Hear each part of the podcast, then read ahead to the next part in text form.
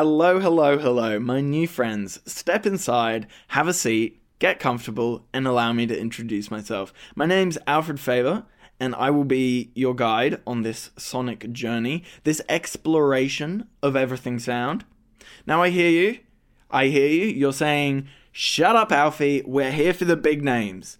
The super talented, well articulated professionals i.e., the complete opposite of you, not this random film student who stammers about sound like an absolute dingus. But seeing as this is the first episode, whatever, I'm going to introduce myself first.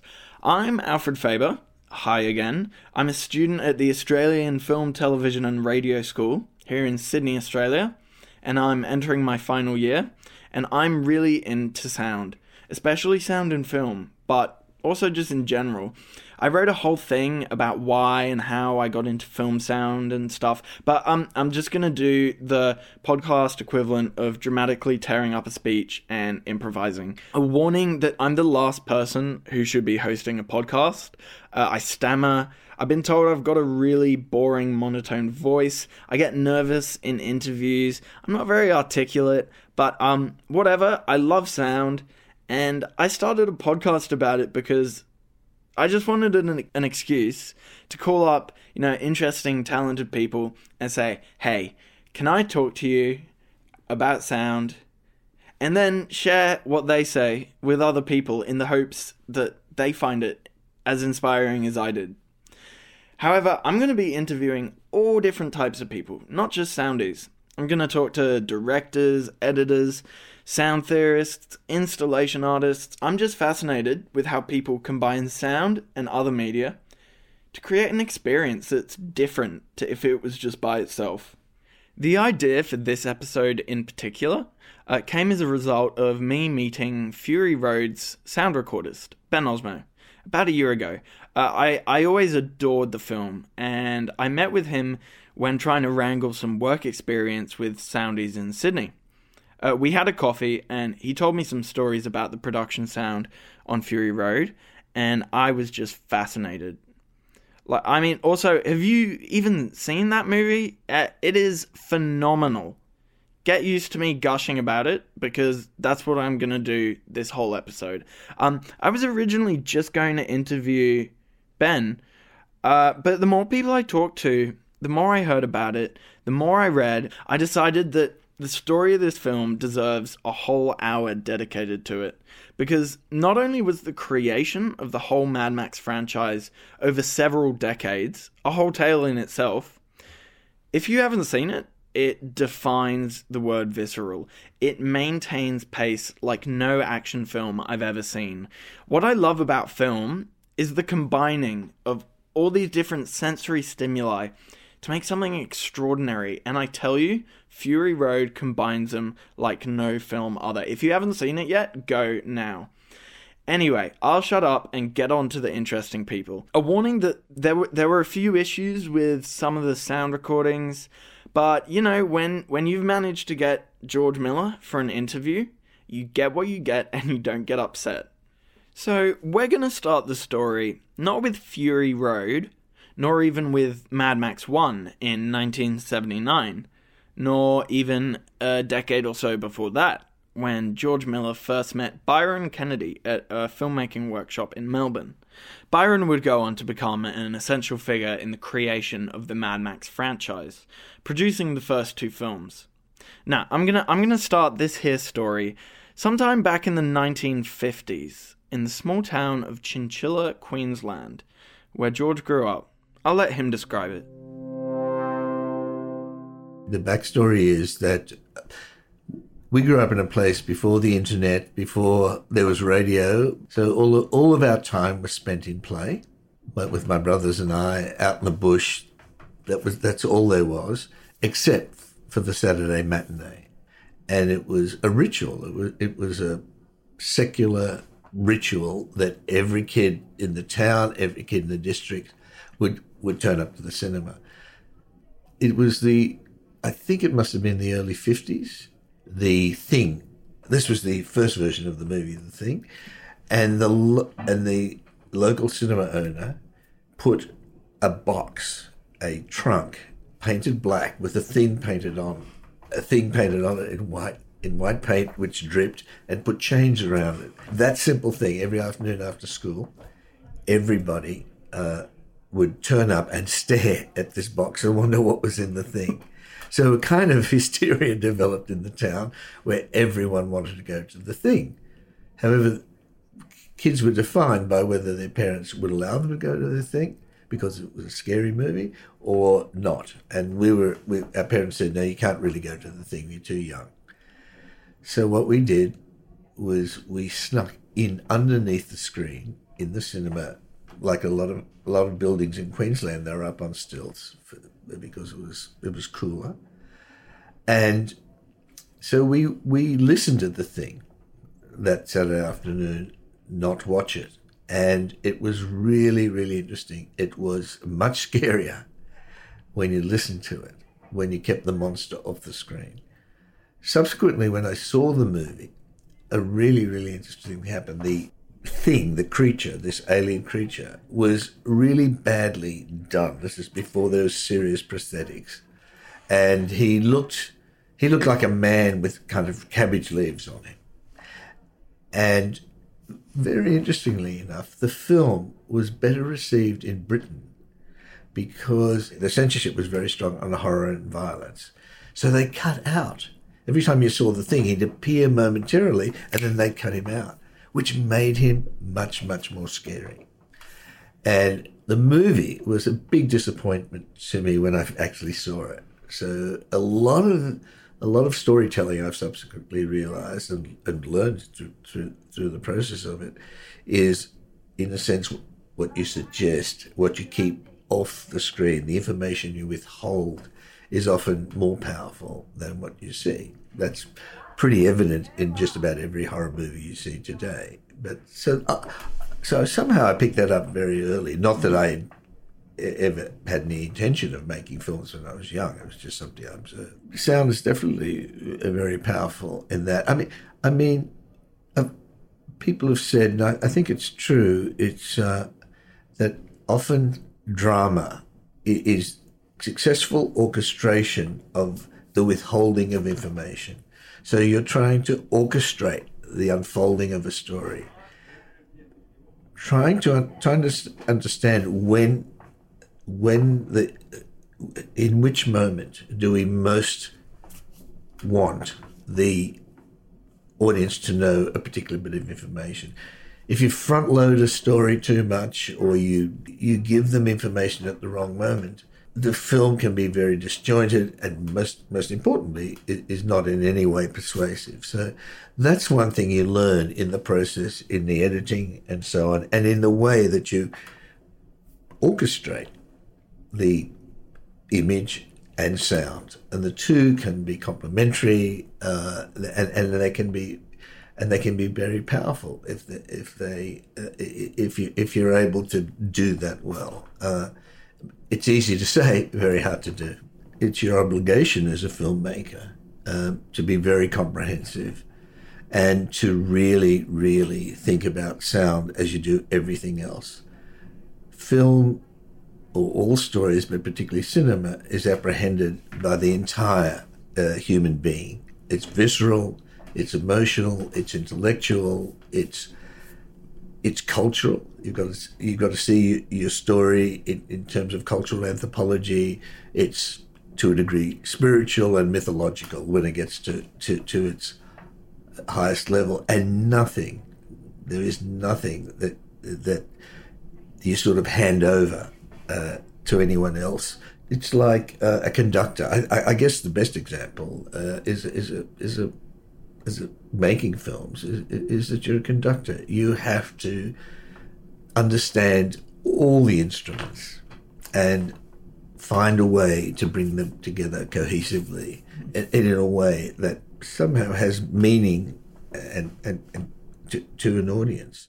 Let's fast forward to 1977. Byron and George making Mad Max is a story all in itself. But this is a podcast about sound, so I, I reckon we'll just keep it to that. When I f- first started making films, it was purely visual. I would draw them, uh, I would certainly write them, but it was but but the initial thing, uh, the, the initial impulse came visually. When I made my first feature uh, w- with Byron Byron Kennedy, Byron was um, started off as a self-taught cinematographer, but he was also obsessed with sound and our abilities were very complementary. He was just always he was a great mimic of make, making. He could make sounds of just about anything you like, you know, mimic them. Uh, and he was always listening to movies rather than watching them, even though he had he was able to to see to see them. Uh, at you know, he had been a cameraman, but when it came to Mad Max, we ran out of money, and I ended up cutting the picture uh, in the kitchen of an apartment that someone lent us, and and he was cutting the sound. Um, so I left it all to him, and I didn't spend much time uh, listening to sound. I, I, was mainly interested in pictures, and I made the first Mad Max, and the, and indeed, even the last one. I always made them as silent movies. The idea was that they, if they if they played as silent movies and they were coherent and you could read them as silent movies, then with the addition of sound, they were going to play that much more clearly and, and persuasively. And then what happened when Byron died uh, in uh, after Mad Max Two, you know, I suddenly thought, oh boy, I've got to I've got to pay attention to sound now. And it, it, it, exactly like working with composers. I'm not musical, I, know I studied piano or something when I was at school. It's just not in me. But but I got to work with some of the world's great composers over time. I you know John Williams, Jerry Goldsmith, Maurice Jarre, and I made it my business to understand how to talk to them, and began to think began to think a lot about the purpose or the function of music in in in, in movies, and it became very much part of what I needed to do, and and, and in order to tell the story. And George kept on telling stories, honing his skills in all things film, and over the coming decades made some incredible films on top of the brilliant Mad Max sequels.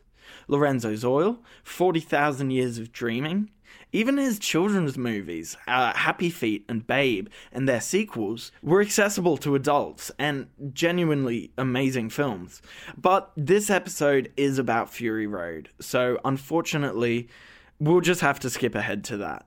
And to someone who's got a lot more interesting things to say than me, Wayne Pashley. Hi, I'm Wayne Pashley, uh, supervising sound editor on Mad Max Fury Road. Well, I'll just, just quickly go back uh, to 2006 uh, actually 2005. Um, that was the time when Happy Feet uh, was also in production and Mad Max was going to start. So I started on the film way back then. And at that point, George had said to me that this film will have no music at all. That was very exciting. The, the script was basically a graphic novel. It was all storyboards. There was a little bit of interpretive dialogue that was kind of plotted in and out along the way, but effectively, it was a graphic novel. From that, those images that Mark Sexton and the team uh, who did the storyboards, from that, it was like reading a, a book anyway, and and you could you could feel it from those images where this was going to go you know, or where you would like it to go in your own mind. And hopefully, having worked with George many, many years, you know, we go back 30 years now, you know, I had a pretty good idea what George was going to be looking for. And so uh, we knew that um, uh, he was about to shoot in um, up in Broken Hill. And all's all was going to be fine, and but in the meantime, while that was all getting under development, we were also on Happy Feet. So um, throughout that process, started to think about what does that mean that the music of the film is going to come from the vehicles. So we started doing a few tests on getting bassoons with broken reeds for exhaust pipes, and starting to look at drums and, and get and looking at great drummers that could be able to do tappets inside an engine. All these sort of things. I started, you know, the mind starts going crazy. So you start to. So that was a, that was a huge amount of excitement there. Also, in that early time, we decided to go into the Kennedy Miller archives, with the help of um, incredible producer Doug Mitchell. Doug Mitchell was a great, you know, fan in in looking at the idea of of taking a, a bit of a, a, retro approach as well in the idea to make it a, a, little bit of a homage to Byron Kennedy, who passed away um, uh, in, during Mad Max 2. So we went into the archives, we found all the old quarter inch tapes that were that were recorded back in the 70s. And uh, we had the tapes baked because they were going to fall apart or the oxide was about to fall off. We got ourselves um, a decent reel to reel recorder and we digitized everything. So, that material in there, we found the sound of the Interceptor, the original Interceptor. We found uh, uh, many wild tracks of uh, when Mel Gibson was playing Mad Max, his leather jacket a whole bunch of stuff from the uh, sawn off shotguns to the motorbikes to the various other cars.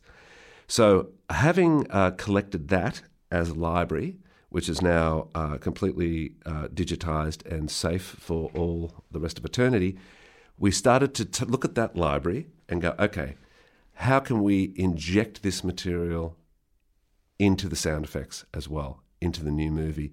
It's a, a subtle concept, but it's now there is a, a vein going through that film which is of old. You know, um, not many people know that that is in there and part of the process from all the new material, but those sort of concepts were building from very early on.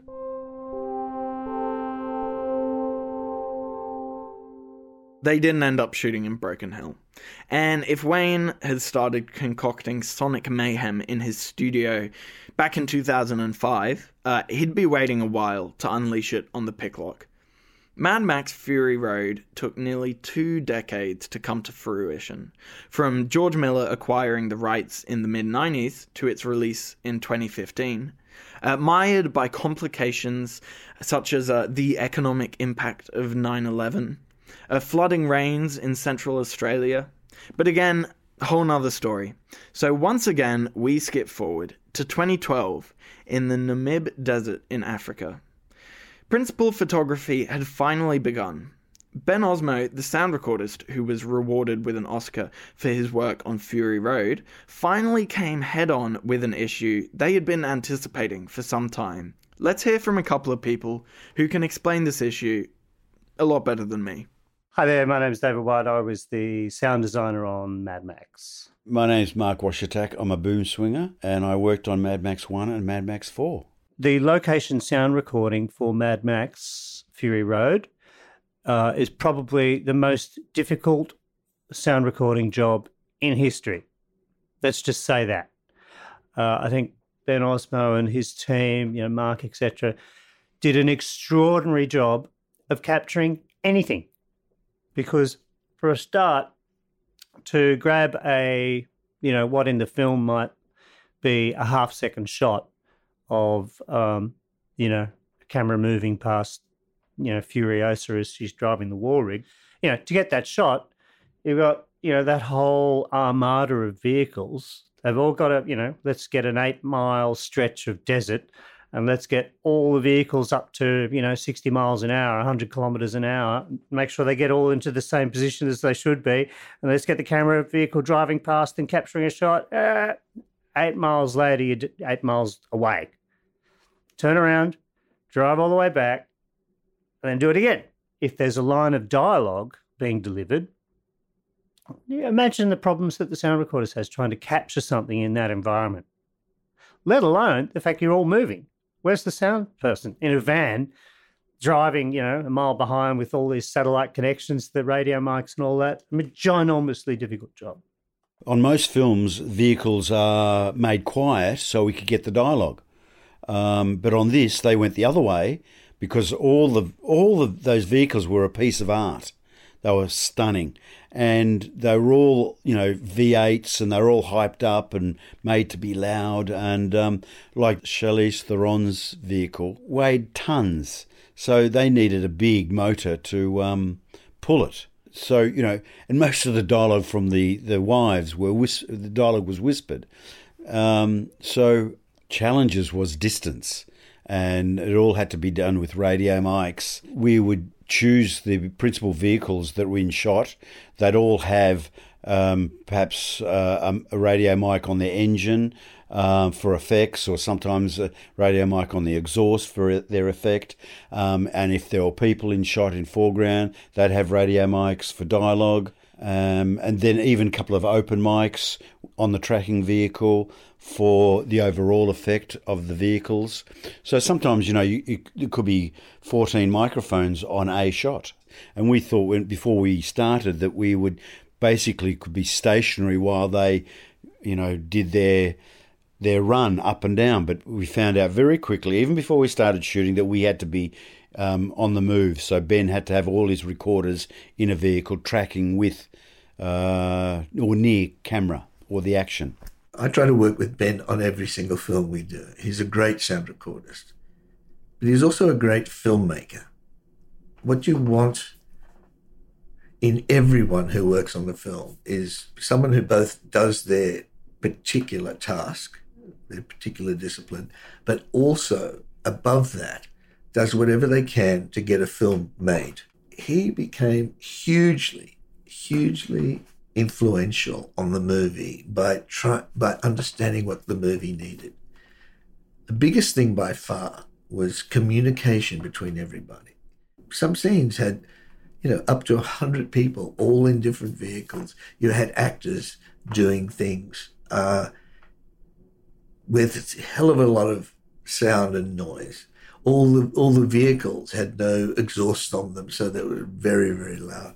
So he found a way to to put earwigs on everybody, on significant people, so that there was a system by which people could communicate to each other, so that I could direct the actors. I was in a remote van following behind, or I was in this thing called the edge arm, which was the the camera uh, which which got in amongst the action, and it was very noisy. It was like being in the middle of a wild video game all the way through, and he had a huge influence on the safety of the film with communication. This wasn't the job of the normal sound recorders. The other th- thing we realized, and he realized, well, if I can't, if I can't shoot, uh, you know, get, get the dialogue, which wasn't the most important thing, I'll make sure I get the best sound for the sound effects guys that we could. I've always found the best action sequences were those that weren't supported by music, but that you could use the sounds of the vehicles almost as their own instruments. Each different vehicle had a different voice, a different sound, and so on. So, recording the sounds of the vehicles and was was very very important early on because first of all the sound of the vehicles on the gravel, the the sound of these exhausts, the the the none of these vehicles were legal, road legal. They had to be transported. So, so the, the, if you sat next to the so-called Giga Horse, was, which was a, um, not a V8, a V16, it had, and it was it was an authentic vehicle. It was two V8 engines together, uh, massive exhaust. I mean, the vibration, the sound of it was enormous. The warring and, and all of these vehicles were unique. So there's no point in going out and getting sounds that weren't that weren't authentic.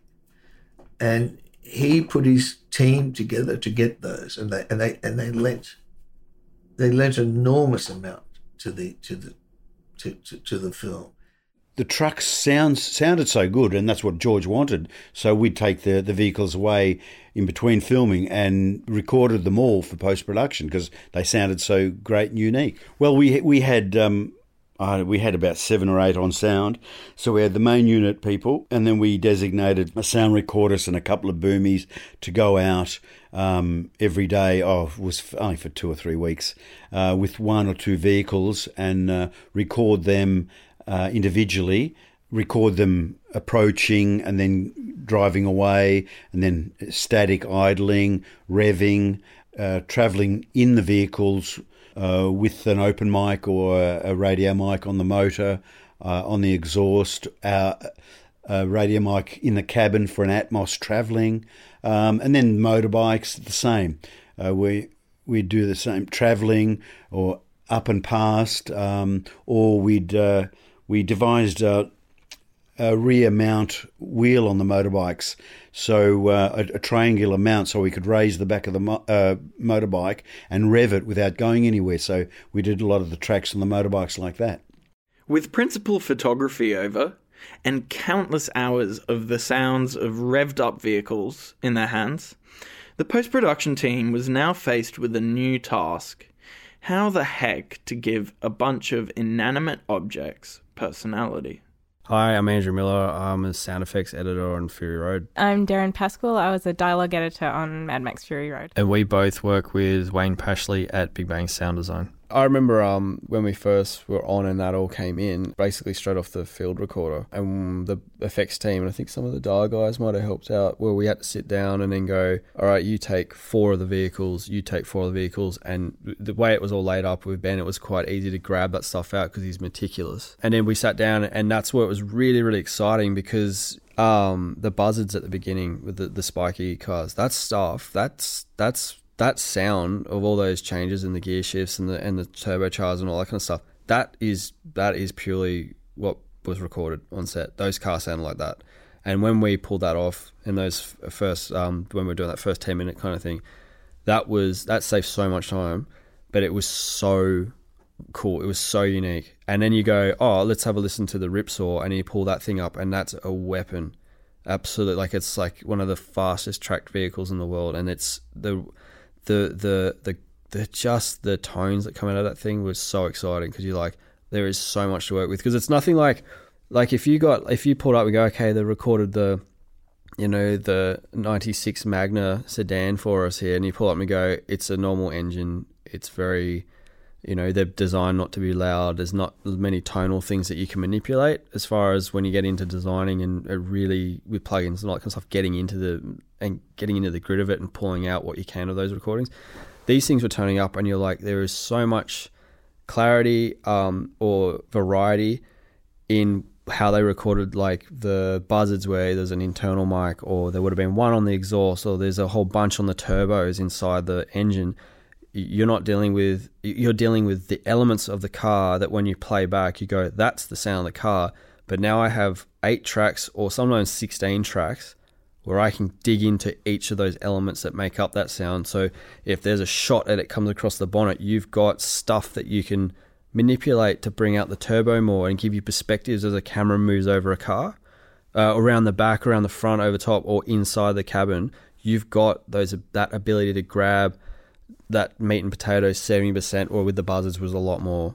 Um, that was so exciting because you were just like, one, it's going to save us a lot of time, but two, it already gives you an idea of how to approach, say, a sound or something like that because it's real, and that was really cool. When myself and the team uh, here at Big Bang all came onto the picture, you know, at that point it was like, okay, here we are. What is our brief? What what what what would you like us to deal with? The brief came back. Uh, we want you to do all the vehicles and all the weapons. So here's the good news is because when we saw the number of vehicles and the concept that, which, as I said, went way back to 2006, 2004, whatever it was, uh, prior to there uh, being any concept that there will be music aside from the Doof wagon in the film, there was going to be no music, is that we knew that that these every vehicle had to be a character in the film and had to be representational to the actual character themselves, be it the bullet farmer with the ripsaw, uh, be it um, uh, Immortan Joe in his Bigfoot thing. Uh, uh, the people eater and all those things. So you knew that each, each each vehicle had to be representational to the character that was driving them as found items, you know, in a post-apocalyptic world, and to have a unique sound. When I heard Ben Osmo's recordings from set, yes, dialogues were hard to capture. Of course they are. It was never going to be an easy situation unless those vehicles were stopped. But what Ben did for us was one of the most enormous uh, uh, gifts from that film, which was the vehicle recordings, both in its detail whilst shooting uh, main unit or whether it was offstage collection of each of these vehicles um, in between takes or or off, off uh, you know, in, his downtime. Um, when I heard the amount of recordings he had done for every vehicle and the uniqueness of the recordings, I went to George and said, Here's the good news is that Ben's material is going to lay the foundations to 70% of what we need to do on top of that in order to give that, that extra character. So, for without Ben's team uh, doing that material, it would have been one of the most difficult jobs in sound effects, hands down. I did um, weaponry and bullets and gun foley, that kind of stuff. And so I was lucky because I got a lot of foley from the foley guys, but that was maybe I'd say 40% of the final sound for that foley item because it wasn't like it was very a real sound. Whereas often um, it needs to be heightened for like what George wants to hear, like say thumbs on stuff, where a thumb on a from Foley sounds like you know, and it's on a war rig. How do you make that come through? That thumb on the trigger or whatever, or cocking back something come through without it actually just being a Foley element. Some of the trickier bits was probably the bullet farmer attack on the war rig, where I had um, there was perspectives I had to deal with because the, the bullet farmer was quite a while away in the fog and he's just shooting randomly and he gets blinded, all that kind of stuff. Um, and in that scene, from memory, I think there was the, the sniper rifle scene on that thing. That was that was quite challenging because George wanted his note was I want to hear the bullet traveling away, and you're like, okay, but bullets travel very quickly, and often you hear the reverberance coming back at you with that initial shot. But I think with with some type of bullets, as it travels, it's breaking the sound barrier, so you also hear those reflections coming back to you after the initial shot. So there was a lot of like, okay, I've got to make this sweet kind of like big sniper rifle shot, bit of tinnitus, um, you know, loading it, loading it, putting it on Max's shoulder so it's heavy and it's sort of gritty and it's old because nothing's new. You you do rely a lot on libraries or things that you can use that sound like um, guns, like you know, I think like um, some things like like uh, like pneumatic um, staple guns and stuff like they got great sliders and stuff which you can kind of trick to sound like weapons, but it's a very distinct sound, especially with weapons. Like people know what those are just through watching films for years, or if you're a gun person, you know what that sounds like. I did have a discussion one guy with an army guy about um, the sound of some bullets I did, uh, bullet shells hitting the floor in that Water Diviner film, and he said they're the wrong caliber. I was like, well, you're the first person who picked up on that, but thank you. that was really that was cool. But um, the yeah, the sniper rifle was really cool because that I had to design a way that I could have, um, of course, a big, big, almost like cannon-like explosion, but then uh, create its own um, tail of that sort of shot, which then I could use pitching and time manipulation to kind of bend it downwards as as the bullet was sort of traveling away. But as I was doing that, also have um, rather than a, a plugin doing uh, like a delay return with reverb and that kind of stuff for reflections, I was cutting in and designing my own reflections so I could offset them sort of slightly, but then also then decay those with a bit of a pitch down, all that kind of stuff. So then when the mixer gets it, it was like probably less work for them to come up with these really detailed sort of reflections that all slowly pitched slightly differently to get all those different delays back from the bullet traveling away. But um, also with a way that I could then go, we're not in a final situation, George, but this is what it should sound like when we get there without um, just doing a gunshot and going, oh, mixers, can you do the delays and reverb and stuff like that? I, he was able to hear finished sort of sequence for that gun and approve it, which was cool. Um, the other tricky parts in that was perspectives with guns, uh, with the with the the bullet farmer. He had like I can't remember. I think he had like three or four different types of machine guns all firing off in, in distant perspectives, and then later he had like grenade launchers and stuff like that but then you're cutting in a way that you're doing perspective, cutting between uh, Max and the Warrig's perspective, cutting back to the close up on Bullet Farmer's So be really aggressive and loud and like putting in little trigger sounds because that little tick you might not necessarily hear in the explosion, but it just adds something to your ear that you feel. Um, and this like kind of makes it a bit more lethal than just a standard like here's a gunshot. That scene, I think from memory, would have been oh easily like 700 tracks in the end everything that is in a film has a reason to be there. So the first step, really, for me, is to look at character, number one, because it's human storytelling.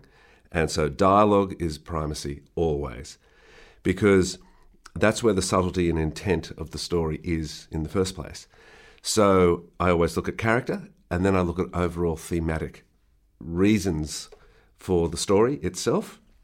And through theme and through character, you can start to find the sonic interpretation that hopefully will lead to, you know, uh, helping the story through and uh, guiding the audience uh, to to the, the the whole reason why it's been made in the first place.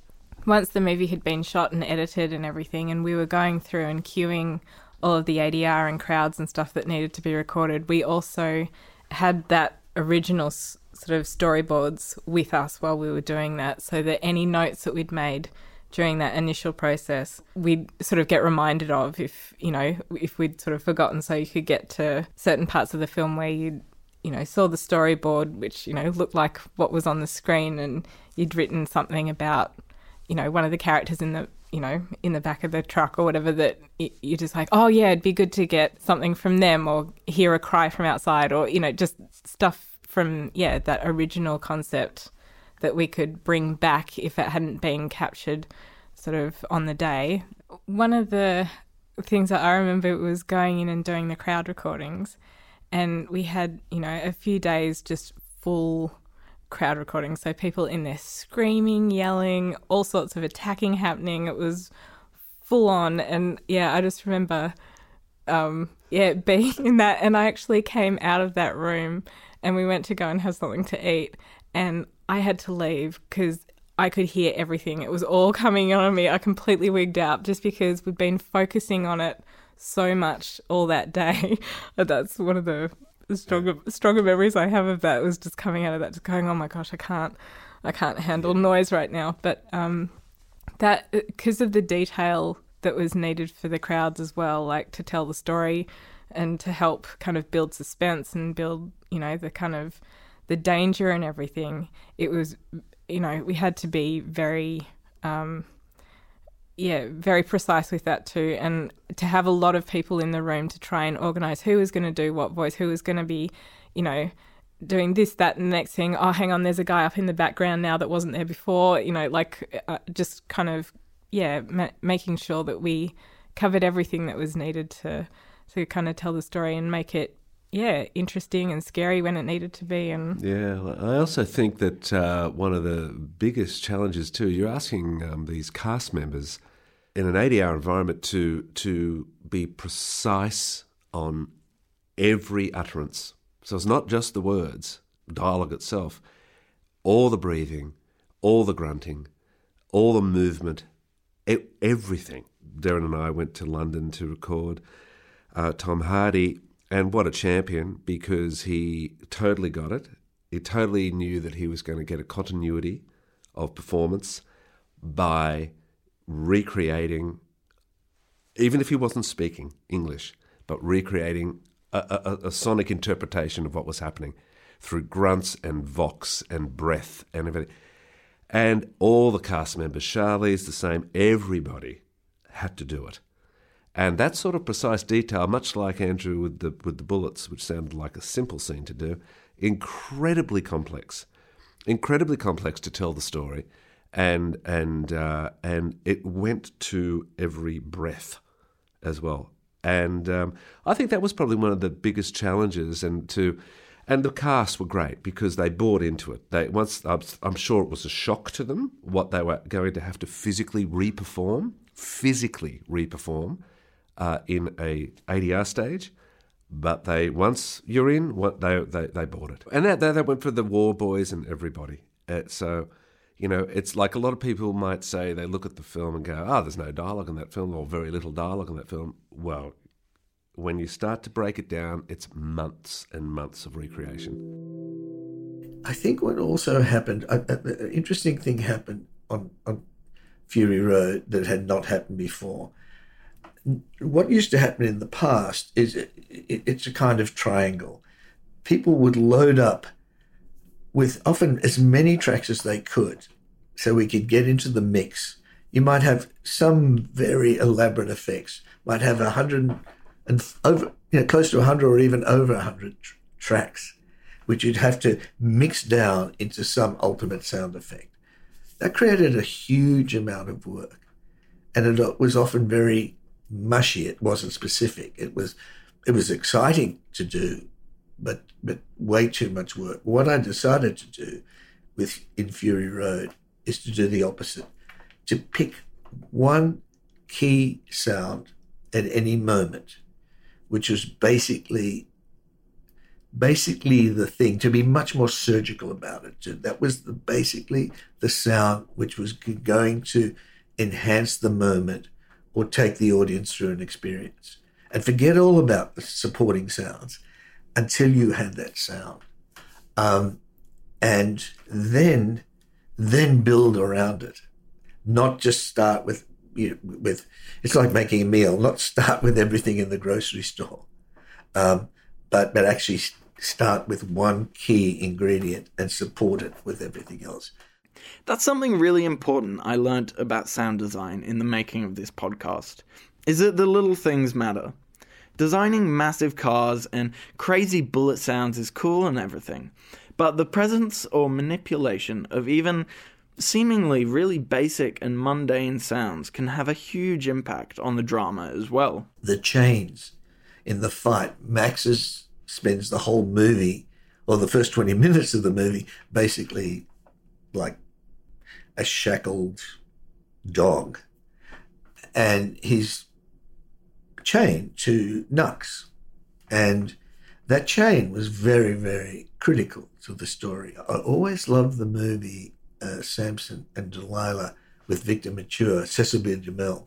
And the one thing that really struck me about it was one of the first time as I said, in the 50s, people really got to understand and play with sound much better. If you look at Samson Delilah, Victor Mature, who played Samson, he, a lot of his power came from he, uh, the sound effects, the chains that he wore, the amulets that he had when he was chained, when he was captured as Samson, were, were very, very memorable. And so I, taking a cue from that, I said, well, the chains on Max are really, really critical. They've got to be accurate and they've got to have very powerful sounds because almost unconsciously you are aware that he is a prisoner. So the chains are a massive, massive theme of the film.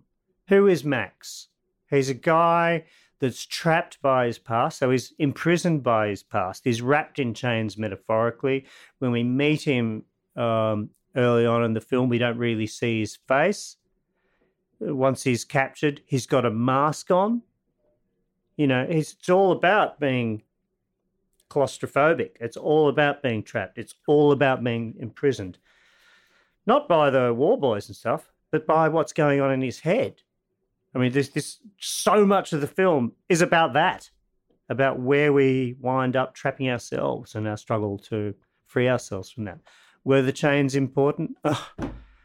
We went over and over about the chains, you know. So, first off, chains are incredibly hard to record, okay, because they're metallic. And if you use a condenser microphone, which has, you know, sharp response, it's very spiky sound. So you need to sort of use dynamic microphones, which are a lot slower. But if you've got a dynamic microphone too close to the chain, it sounds like your ears too close to the chain. So it's a really, really hard thing to record is a believable chain. It might sound crazy, but I can tell you that it was a struggle to record those chains. We had lots of Foley recordings of chains, and uh, I went into the a, a, lot of the sound effects for the film um, that I put in were things that I recorded out in the countryside in a natural acoustic so not in a studio. So, for example, I'd do all these LCR recordings, you know, so I'd have a center microphone, a left and right microphone, and get big chains, and I'd do actions with them on dirt or, you know, outside. The thing about those recordings, whilst they're a little bit noisy because there's stuff going around them outside, they're very real. So it, it was kind of, from, from for me, the Foley stuff was a little bit too clean and didn't really sit. And once I had that sort of grungy, dynamic, bit messy, a bit of wind in the back, you know, not perfect recordings, but believable.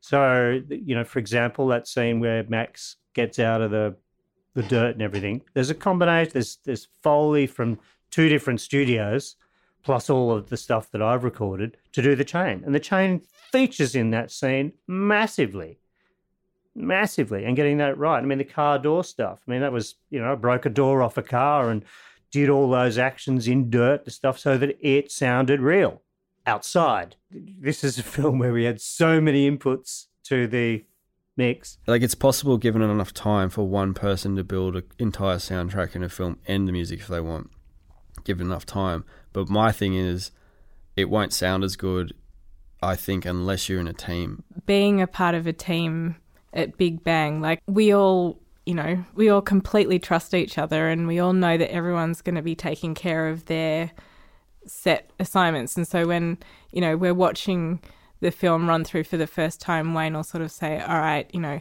this car is going to Rick or this, you know, plane or whatever is going to Miller and, you know, this horse is going to Fabian. And so we all know that if wherever that horse comes on screen, Fabian's got it covered. And that's the thing that excites me most now is I know what I can do, but I'm always very, very excited to hear what the other guys on the team do because that will often go, I would, did not see that coming or didn't think of that and going, oh, that's, and then you get to talk to them and go, how the hell did you do that? That's what I love about Post. I love the team environment. And George was very open to Yeah. to a lot of these ideas. Yeah, very yeah. collaborative in that that regard. Yeah. Yeah. Like, get it, see if it works. If it does, great. If it doesn't, you know, we can drop it. It's, you know, mm. it's all material that we can try and experiment with, you know, which is exciting. Just like he is with the picture, he's meticulous with sound. It's amazing because, yeah, like when he sort of says, oh, you know, that that is really important, you're sitting there just going, really? Sometimes you're just like, but how are we going to, uh, uh, how how is that meant to play above all of that? But then when, when it's all together and playing, you just go, well, that's why you're George Miller. like, yeah. I like to be, well, not like to be, I think that it's an invaluable thing for any film in post production to have a producer that's on board, a director that's on board, uh, a picture editor that's on board, a sound designer that's on board, working together, communicating. Because what happens is that you realize along the way um, what's working and not working, and those voices can assist in you know, diluting something, or, or I should say, make it more accurate as a as a piece, and particularly working with uh, such great people as George Miller and Margaret Sixel. Uh, these are people who, not only being amazing, um, are totally into collaboration, and will listen to people's opinions and go, "Oh, really? Is that what's happening? Oh, okay." We, you know, that's that's the ideal not uh, a scenario where people are going, oh, no, no, no, that's my idea, blah, blah, blah, blah, blah, which um, one may expect of a person like, um, or people that really know what they want. But George certainly encapsulates for me the type of director who not only knows what he wants, but uh, is open to reality and to feedback. The filmmaking game and um, you know television drama and everything, all it is is storytelling. That's all that's happening. So to tell a story, uh, you want to be paying attention to the storyteller. Now, if you're paying attention to a storyteller and the storyteller is film, guess what you don't want to notice? You don't want to notice the picture cutting. You don't want to notice the cinematography. You don't want to notice the costumes. You don't want to notice the sound. You don't want to notice any of that stuff. All you want to pay attention to is the story and the characters. Full stop. So it's the job of every department, not just sound, to be entirely invisible. If you can be completely invisible such that the audience is invested in the story, you have succeeded. If no one notices a soundtrack that I've done, brilliant. That means that's a successful soundtrack. You know, because it's just serving the story. It, that's the job of sound. like the other departments, serve the story. That's it. Serve the story. If people just focused on that, we'd have far better soundtracks. Seriously.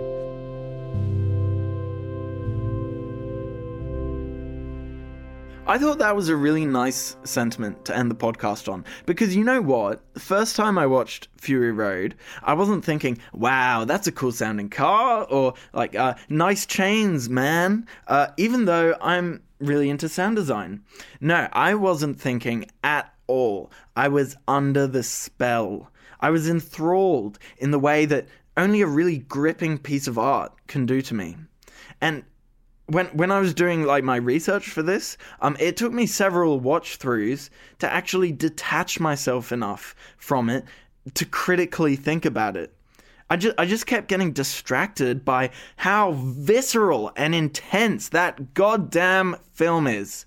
And on that note, I'm going to wrap it up now. There's so much from the interviews I didn't have time to include in this episode, which is why when I have the time, I'll be releasing all the unedited versions of every interview on the website if you're interested. That's the interviews with George Miller, uh, the boom op Mark Wasiutak, uh, sound designer David White, and the group interview with the team at Big Bang Wayne Pashley, Derryn Pasquill, and Andrew Miller.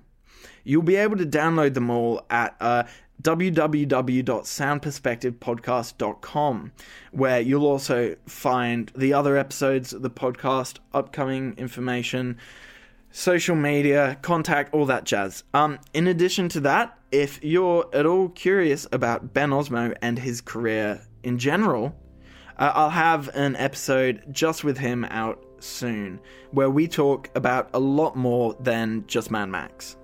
Endless thanks to the people who agreed to be interviewed, to the students and staff at AFTRS who I'm apparently not allowed to mention by name, but without whom this wouldn't have happened. You know who you are, and I'm very grateful. Thanks to Jamaica Blackman for help with editing, Lily Ford for graphic design, and for the stills photography, thanks to Julian Patu, Jordan Benjamin, and Lily Ford. Lewis and Atco did the key artwork. Check the website for their Instagrams. A general big thanks to Rachel Gill, Jack Swart, David Hoey, Suyon Yun, and my family for their support. Join me next time on Sound Perspective for an interview with Dean Hurley, David Lynch's sidekick in sound.